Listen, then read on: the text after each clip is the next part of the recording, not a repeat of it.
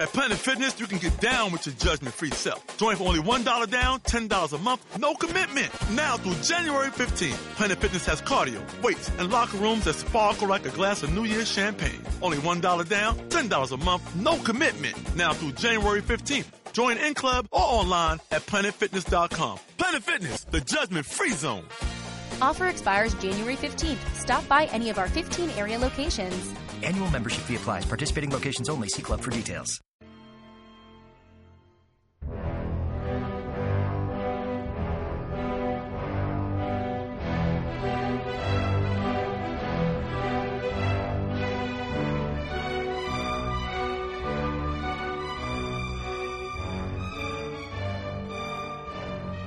Welcome to the History of the Cold War podcast, episode 22 The Fall of the Dutch East Indies and the Rise of Indonesia, 1945 to 1949. I'm your host, Jeff Hoag. So, in this episode, we're going to briefly outline the rise of the Dutch East Indies, the colony's subsequent fall, the rise of the Republic of Indonesia, and how all of this factored into the Cold War. Before I begin, I want to apologize for any mispronunciations as I do not speak Dutch or Indonesian. In the 17th century, Indonesia was not a united nation, but an assortment of predominantly Muslim island kingdoms, as the islands lacked any central authority. The Portuguese had begun to trade in the region, first arriving in this early 16th century. Eventually, Portugal came to dominate the spice trade from the Far East to Europe. Antwerp and Holland at this time were possessions of the Habsburg Empire, as were Spain and Portugal. Therefore, Antwerp became the major point of distribution for spices in northern Europe. Many of the merchants in Antwerp and Holland grew rich from this trade. However, with the Dutch War for Independence, which started in 1581, Dutch merchants lost access to this trade via the Habsburg Empire in Portugal. The Dutch, still wanting a piece of the action, started to send their own merchant ships to the Far East for this lucrative trade. These journeys were long and perilous. Storms, pirates, disease, and shipwreck were all serious dangers, but the profits were huge, with some expeditions making as much as 400% profit. Merchants therefore established short term companies, spreading out the risk, and insurance companies first came into being to protect customers against these dangers. However, they also faced the, the risk of market fluctuations or the old invisible hand of supply and demand. If most of the merchants' fleets arrived home roughly around the same period, demand for spices could plummet as the supply grew too great, thus wiping out whatever profits the merchants sought to make. Therefore, the Dutch government decided to create a cartel or monopoly over the spice trade in Holland and in 1602 created the United East Indies Company, or VOC. The company controlled all trade between Holland and Asia and was publicly traded on one of the first stock markets. It had the power to conclude treaties with Asian kingdoms, create an army and a navy, establish trading bases, and wage war. The following year, the first trading fort was established in Java, as was one in Jakarta in 1611. In 1607, through an alliance with the Sultan of Ternate, the Dutch achieved a monopoly over the production of cloves. Seeing the possibility of greater profits, the company captured Jakarta uh, in 1619 and renamed the city Batavia. Life in the VOC was hard and hazardous as company employees would spend years living overseas. The mortality rate, uh, rates were high as many died from disease or war as the Dutch battled native peoples, the Portuguese, and English for control of the region. Many company merchants also took local women for their wives, and mixed race cultural communities began to develop. In 1610, the post of Governor General was established to enforce central control over the company's operations in Asia. Although a board of 17 shareholders oversaw the company back in Holland, the governor, in effect, became the first CEO in history, making most of the business decisions in Asia. Like other Europeans, the Dutch had very little to trade in Asia besides silver and gold. So, like the Portuguese before them, they relied on inter Asian trade and used profits from these sales to buy goods to send back to Europe. Silver and copper from Japan were used to trade with China and India for silk, cotton, porcelain, and textiles. These were then traded for spices, and the spices were sent back to Europe. From 1615 to 1621, the Dutch gained control of the Banda Islands, where they massacred most of the native population. With this conquest, they gained control of the nutmeg trade. In 1641, they seized control of Malacca, uh, from the Portuguese, giving them greater control of the region, essentially eliminating the Portuguese presence from the island chain. Over the next 20 years, the VOC expanded their control of the region through military campaigns and treaties. By 1669, the VOC had become the richest company in the world. At its peak, the company had some 150 merchant ships, 40 warships, a private army of 10,000 men, and 50,000 employees. However, a series of Anglo Dutch wars between 1672 and 1784 bankrupted the, the company. In 1769, the company was nationalized, and the government allowed its charter to lapse in 1800. In 1806, Holland fell to Napoleon, who made his brother king. Great Britain subsequently occupied the Dutch East Indies until they were returned to the Dutch in 1816. Starting in the 1820s, the Dutch began to expand their control of the island chain through a series of military campaigns once again. In order to expand their economic influence, uh, the Dutch king in 1824 established a new company, the Netherlands Trading Society, or NHM, organized very much like the old VOC to promote trade and development throughout the colony. During the 1830s, the Dutch also formed the Royal Netherlands East Indies Army, or KNIL. It was a separate branch of the Dutch Armed Services, sort of like the uh, Marine Corps in the United States. Unlike the Dutch army, which was composed of conscripts during this period, the KNIL was made up of volunteers, with 40 to 60 percent of the troops made up of indigenous peoples. Troops from Africa and Switzerland were also recruited for a short period as well. Life under the Dutch was pretty grim. Colonial subjects had to pay a land tax of 20% of their crops to the Dutch government or work on a Dutch plantation for 60 days.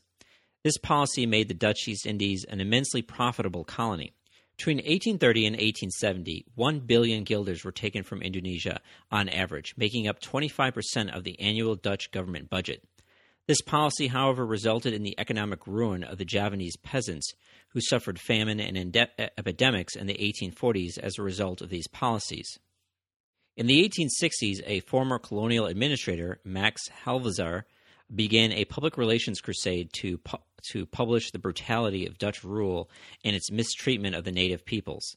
This led to a reform of Dutch colonial policy, and in 1901, the Dutch announced that the Netherlands accepted an ethical responsibility for the welfare of their subject peoples, which was in sharp contrast to Dutch policy up to that point that emphasized profit above all else.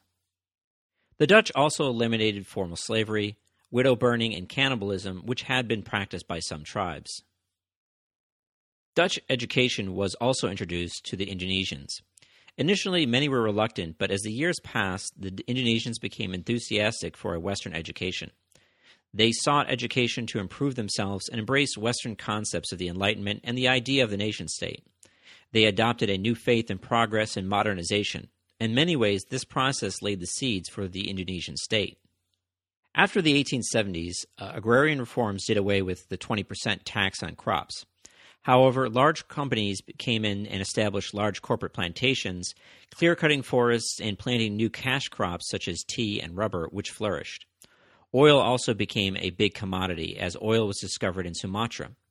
The oil company Shell was formed during this period and today is the fifth largest company in the world with last year's revenues at 556 billion. That's the equivalent of 84% of Holland's contemporary GDP. The Dutch East Indies came to produce most of the world's pepper supply and about a third of its rubber supply. By 1940, it was the world's fourth largest exporter of oil. By 1910, the island chain was pacified and more or less under complete Dutch control. The Dutch invested heavily developing the Dutch East Indies through building 42,000 miles of roads, 4,700 miles of rail, irrigation systems, and several harbors from 1800 to 1950. The steamship and the telegraph helped to unify the colony, and it closed the distance between the individual islands and Holland itself. The Suez Canal also helped to shorten this trip with its opening in 1869. By 1930, 200 billion had been invested in the Dutch East Indies, and 73% of this was Dutch investment. It was also estimated that between 1 in 5 Dutch depended on trade with the Dutch East Indies for employment. The first half of the 20th century saw large scale immigration from Europe to the Dutch East Indies. Most Dutch worked for the colonial authority or for private companies like Shell or NHM. By 1930, the European population reached about 240,000, which made up about 0.5% of the population. And technically, 75% of these, quote, Europeans were Indo Europeans, or people of mixed European and Indonesian heritage. Indonesians and Chinese immigrants made up about made up another 60 million people living in the Dutch East Indies. The Indonesians were comprised primarily of three different cultural and linguistic groups the Javanese, the coastal Islamic, and non Islamic peoples. The Javanese were by far the largest single group, comprising over 40% of the Indonesian population, inhabiting the most densely cultivated eastern two thirds of the island of Java. The coastal Islamic peoples were less populous than the Javanese, but were diverse and geographically scattered throughout the island chain. They had not only Islam in common, but a trading orientation versus farming, and primarily spoke Malayan. The final group, non Islamic, were diverse peoples in the outer islands of the Dutch East Indies. They had been converted to Christianity in the 16th century, although many were still Hindu animists. These people were very isolated, with uh, many not coming into contact with the Dutch until the 20th century.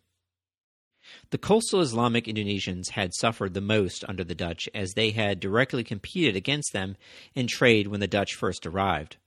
The Javanese suffered as well as they came to pay heavy tax burdens from the 1820s to the 1870s. The non Islamic peoples on the outer islands had a more complex and beneficial relationship with the Europeans, as their crop sales benefited themselves and European and Chinese businessmen. For example, in 1929, 239,000 households in Java, or about 2.9% of the population, earned over 300 guilders a year whereas on the outer islands, 698,000 households, or about 19%, earned over 300 guilders a year. Much of it went to European and Chinese businessmen to buy consumer goods like bicycles, sewing machines, radios, etc. Some 400,000 Indonesians also traveled to Mecca during this time and were disproportionately represented, some years even making up about half of the pilgrims. These small landholders grew a major share of the export crops like tea or rubber. However, these farmers typically retained some stake in rice as a security against the fluctuations in the price of export crops. The 1920s and 1930s saw a substantial influx of money into Indonesian hands. This export boom allowed for many Indonesians to move into different trades like shopkeeping and even finance. There were two separate legal systems in the Dutch East Indies, one for the Europeans and one for the native peoples. The colony had a strict caste system with the Dutch at the top along with other white European immigrants. Under them came the mixed race people or the Indo Europeans. These were followed by former Indonesian aristocrats. They lacked any real power but became immensely wealthy under the Dutch. They were given the colonial titles of resident, assistant resident, and controller. This was followed by the Chinese, many of whom were merchants, and finally the Indonesians and other foreign Orientals. Foreign Orientals isn't my term, that's the term that was used by the Dutch, just to, as a point of clarification. So that could mean Asians from any other part of what we would today consider Asia. The Dutch East Indies was a centralized state by 1910. The Dutch government appointed a governor general, like in the old VOC, to run the colony. The Governor General functioned as an executive head of the colony and commander in chief of the KNIL. He had absolute control over the colonial press and could censor or restrict any publication. He also had the power to exile people from the colony. Despite his great executive powers, the Ministry of the Colonies directed policy from back in Holland. In 1918, a People's Council was established as an advisory board composed of 30 Indo- Indonesians, 25 Europeans, and 5 Chinese, with elections held every four years. Very few people were, however, capable of voting in these elections. During the 1920s and 1930s, a small elite of Dutch educated Indonesians came to the fore who sought independence. The term Indonesia came into use and caught on as a concept. In this way, Indonesians thought of themselves as part of a wider nation that spread across the island chain, encompassing the lands of the Dutch East Indies as its own independent state, versus a nationalism based around their individual islands like Java or Sumatra. Many organized around Islamic societies in opposition to Dutch rule. The Indonesian Communist Party was formed in 1920, the PKI. In 1926, the communists attempted a colony wide uprising that was quickly crushed by the Dutch authorities. Most of their members were arrested and or exiled, effectively marginalizing the communists from the political picture until the 1940s. By 1927, a new group, the Indonesian National Party, or PNI, a secular party led by Sukarno, the son of an aristocratic family and a Dutch educated engineer, Sukarno, it should be noted, was a gifted man and could speak seven languages fluently. The PNI endorsed a secular state and was, in essence, a single issue party. The party was, of course, quickly outlawed by the Dutch, with many of its leaders, including Sukarno himself, jailed and eventually exiled. The Dutch government took a hard line against nationalist movements in the 1930s. Both Hendrik Colijn, the prime minister, and B.C. de Jong, the Governor General were former directors of Shell Oil. De Jong publicly announced that Holland had been in the Indies for 300 years and would be there for another 300. The Dutch police arrested nationalists, broke up meetings, and even arrested people if they implied that the economic difficulties of the Indonesians were related to Dutch rule. This clampdown did silence the clamoring for independence, but it also created a stark contrast between the Dutch, were seen as foreign rulers, and the Indonesians themselves, who clearly had no right in their own nation. Despite the best efforts of the PNI and the PKI, the vast majority of Indonesians were outside of the independence movement. Even in 1940, only some 50,000 Indonesians were associated with nationalist parties. Although it's hard to tell if this was because they feared reprisals from the Dutch, uh, favored Dutch rule, or just didn't have strong feelings one way or the other.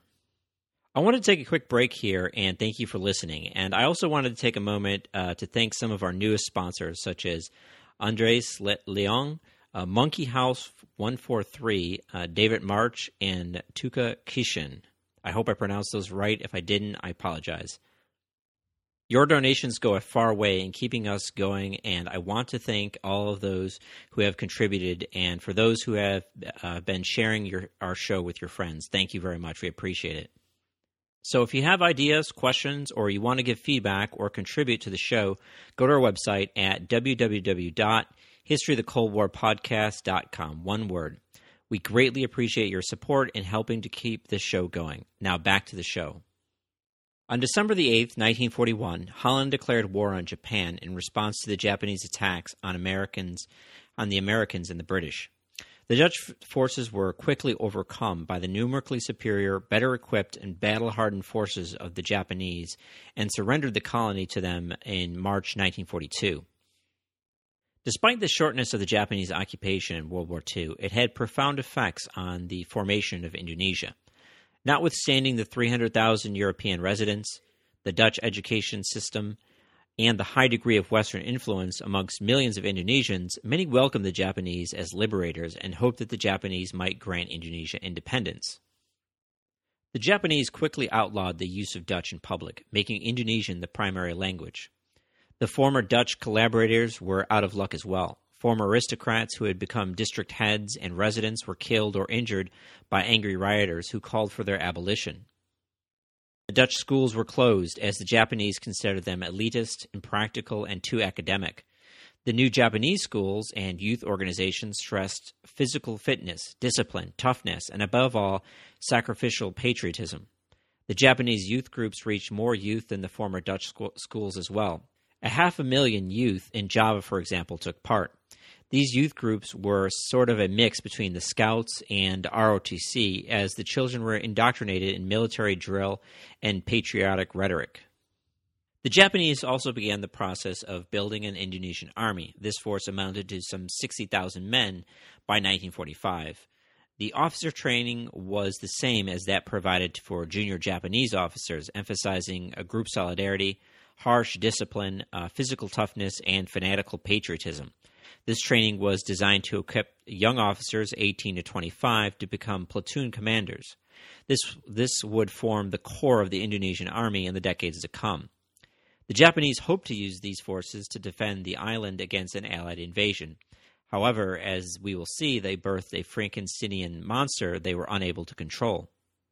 The Japanese did have a different imperial style than the Dutch, but not the type the Indonesians had expected. Their primary goal in capturing the island chain was to access its raw materials, not to help the Indonesians win independence. The Japanese only considered granting the island of Java independence, and even this was touch and go. Sumatra was placed under the command of the 25th Army, which was situated in Malaya, and declared not to be ready for independence. The outer islands were, quote, sparsely populated primitive areas, which shall be retained in the future for the benefit of the Japanese Empire, close quote. Political parties were banned, independent newspapers were closed, and opportunities for pursuing a career in law, engineering, and business, all careers available under the Dutch, were curtailed. However, the Dutch invited former nationalist politicians to come work with them in administering the country. Surprisingly, very few politicians declined the opportunity to work with the Japanese. The only significant group to fight against the Japanese occupation was the communist PKI, which remained illegal. Sukarno developed a good working relationship with General Emuro Hatashiya, the commander of the Japanese forces in Indonesia. The Indonesians were allowed to form a newspaper on Java and an advisory committee to the Japanese in 1943. The leaders that rose to the top on the local and national level were efficient and capable leaders. The Japanese soon dismissed the bootlickers and the sycophants who lacked popular support amongst the, the people. The Japanese instead wanted leaders who could get things done and could mobilize the region's vast resources for the Japanese war machine. The Japanese in 1943 set up a harsh system of enforced rice deliveries. Under this system, peasants were forced to sell large portions of their rice yields to the Japanese government at below market value. This rice was then passed on to the Japanese and Indonesian collaborators in the bureaucracy. The Indonesians also experienced a breakdown of health services and pest control, with, which caused several outbreaks of disease. The loss of trade with Europe and the American attacks on, against Japanese convoys also led to a collapse of the export market, which led to hundreds of thousands of unemployed.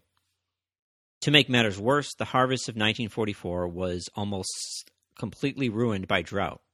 The Japanese imposed an economic policy of strict austerity, creating great hardship for the Indonesian people. This led to extensive smuggling and the growth of the black market. Bribery and corruption also became a growing problem under the Japanese. Furthermore, the, the Japanese military extravagant spending caused hyperinflation as the rupee was one sixteenth of its value versus under the Dutch just three years earlier. By the end of the war, people were literally dying from starvation in the streets. As the war dragged on, however, the people began to rebel against the Japanese. All over Java and Sumatra, violence was directed at the Japanese and more often the Indonesians who worked on their behalf. A number of village and district leaders were even killed. Nevertheless, the political Indonesian elite hoped that they could achieve independence in the closing days of World War II. They hoped that the Japanese might grant them, indep- grant them independence on the way out, or that they could declare independence before the Allies arrived. Sensing the end was near, on May the 28th, a 62 man assembly met in Jakarta to debate the shape of the future state. The delegates voted for a unitary republic under a strong president. Despite some initial reservations from the outer islands, Sukarno was elected the first president.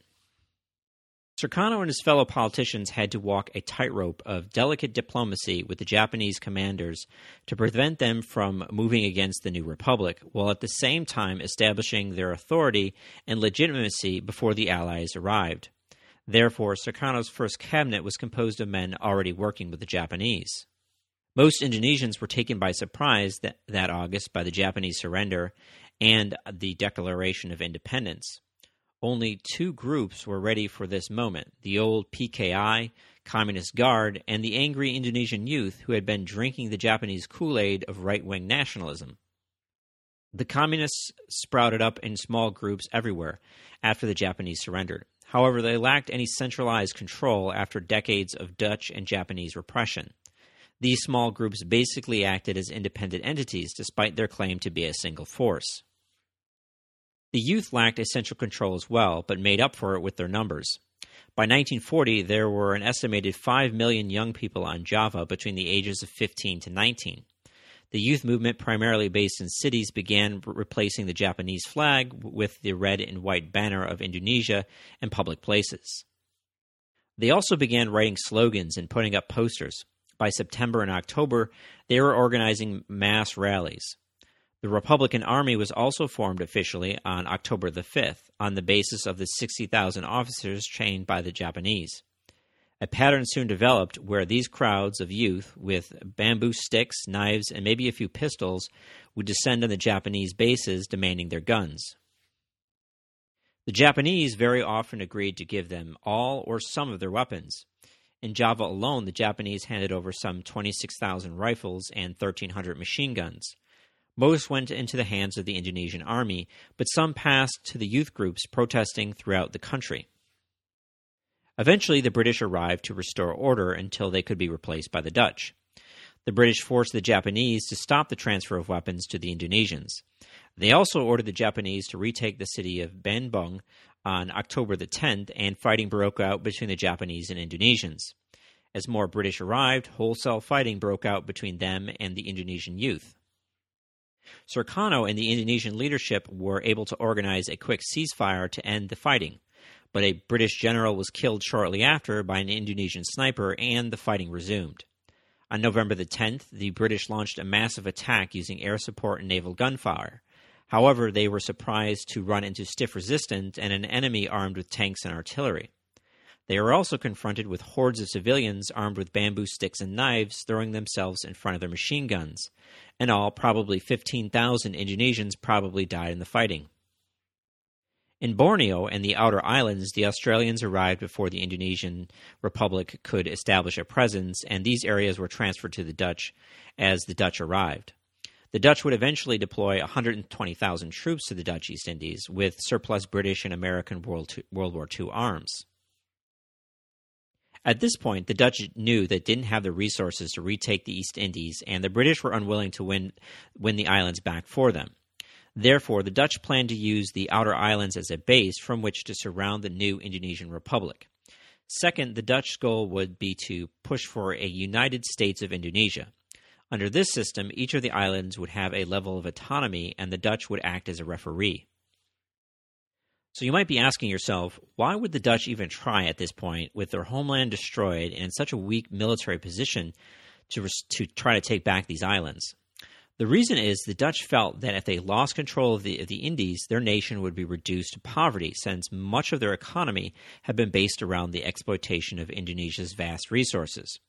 Ironically, the exact opposite thing half happened after the Dutch relinquished control of their claims. Meanwhile, by November 1946, under strong British and American pressure, the Dutch agreed to work with the Indonesians to create a United States of Indonesia. Both sides, however, were unhappy with the arrangement. With talks breaking down, the Dutch launched a swift military campaign to occupy the wealthier parts of Java and Sumatra. However, this move failed to improve their, their negotiating position, so on December the 19th, 1948, they tried to destroy the Republic by capturing all of its major cities. The Dutch achieved this task within a week, capturing many of its leaders, but the Republic refused to surrender. Instead, the remaining Republican leadership and army retreated to the countryside to wage guerrilla war against the Dutch. Holland was eventually pressured by the UN and the US, who threatened to cut off funding, especially Marshall Plan funds, to reopen negotiations with the Republic, and in December 1949, the Dutch surrendered to the inevitable, and under the UN, Indonesia was recognized as a sovereign state. Take a quick step back, in 1948, the communists themselves attempted a rebellion to try and gain control and establish a communist state there. Sukarno and the Republic threw everything they had against the communists. The communists tried to mobilize the poor farmers of Java, but failed as many farmers uh, thought their rule was too violent and confusing. By the end of November, the government had hunted down and killed most of them. The most significant members of the PKI, including Amir, were executed the following month. Although there is no accurate account of how many Indonesians died, they died in far greater numbers than the Europeans. Estimates of Indonesian deaths in fighting range from 45,000 to 100,000, and civilian dead exceeded about 25,000, and many have been as uh, many estimates have been as high as 100,000. A total of one or 1,200 British soldiers were killed or, or went missing in Java and Sumatra in 1945 and 1946, most of them Indian soldiers. More than 5,000 Dutch soldiers lost their lives in Indonesia between 1945 and 1949. Many Japanese died as well. This was one of the first, quote, policing actions of the Cold War, as the Dutch government didn't call it a war, but a policing action. Truman would say the same about Korea only a year later. It also marked one of the first Cold War guerrilla struggles, which we will see again in Vietnam, Algeria, and other places. Indonesia also marked a moment which would become reoccurring, where Western forces achieved a military victory but failed to achieve a political victory. In the end, Indonesia became neither communist nor capitalist, but a system in which the state dominated the formation of capital and the vital relationship with large foreign companies, especially oil companies. The war and revolution weakened or broke most of the legal system that had existed in Indonesia, and the legal system became less reliable as, sa- as a safeguard versus investment in political patronage, or what some call crony capitalism a small ethnically mixed urban elite group with a strong Indonesian identity took control of the country. The size of the bureaucracy ballooned as uh, jobs were given out as rewards for support during the revolution, as about 2.8 million were estimated to be working for the central government by 1953. Factions within the government sought to extract the nation's wealth while millions continued to live in poverty into the 1990s, well after the Cold War. However, on the other hand, how was this different from Dutch rule? The East Indies, like the new Indonesian Republic, had a centralized state with a powerful chief executive with close ties to large corporations and a rich urban elite who exploited the nation's resources. The only difference was the elites who sat at the top in the political scenery. It was the army which became the strongest faction by the end of the revolution though it was not until 1966 that the Army became strong enough to take the reins of power themselves through a CIA backed coup, but that's a story for a later episode. I want to thank you for listening to the History of the Cold War podcast, episode 22 The Fall of the Dutch East Indies and the Rise of Indonesia. Check out our next episode on March the 1st, where we will be examining the late British Empire and its role in the Cold War. Don't forget, if you enjoy the show, to let your friends know about us. If you don't have a lot of friends into history but still want to help, uh, give us a positive review on iTunes or whatever platform you prefer. As always, of course, if you want to take a make a financial contribution in supporting the show, please go through Patreon on our website at www.historyofthecoldwarpodcast.com. One word. Any donation size is accepted and appreciated. And if you have a moment, fill out our survey there to help us to bring you a better show.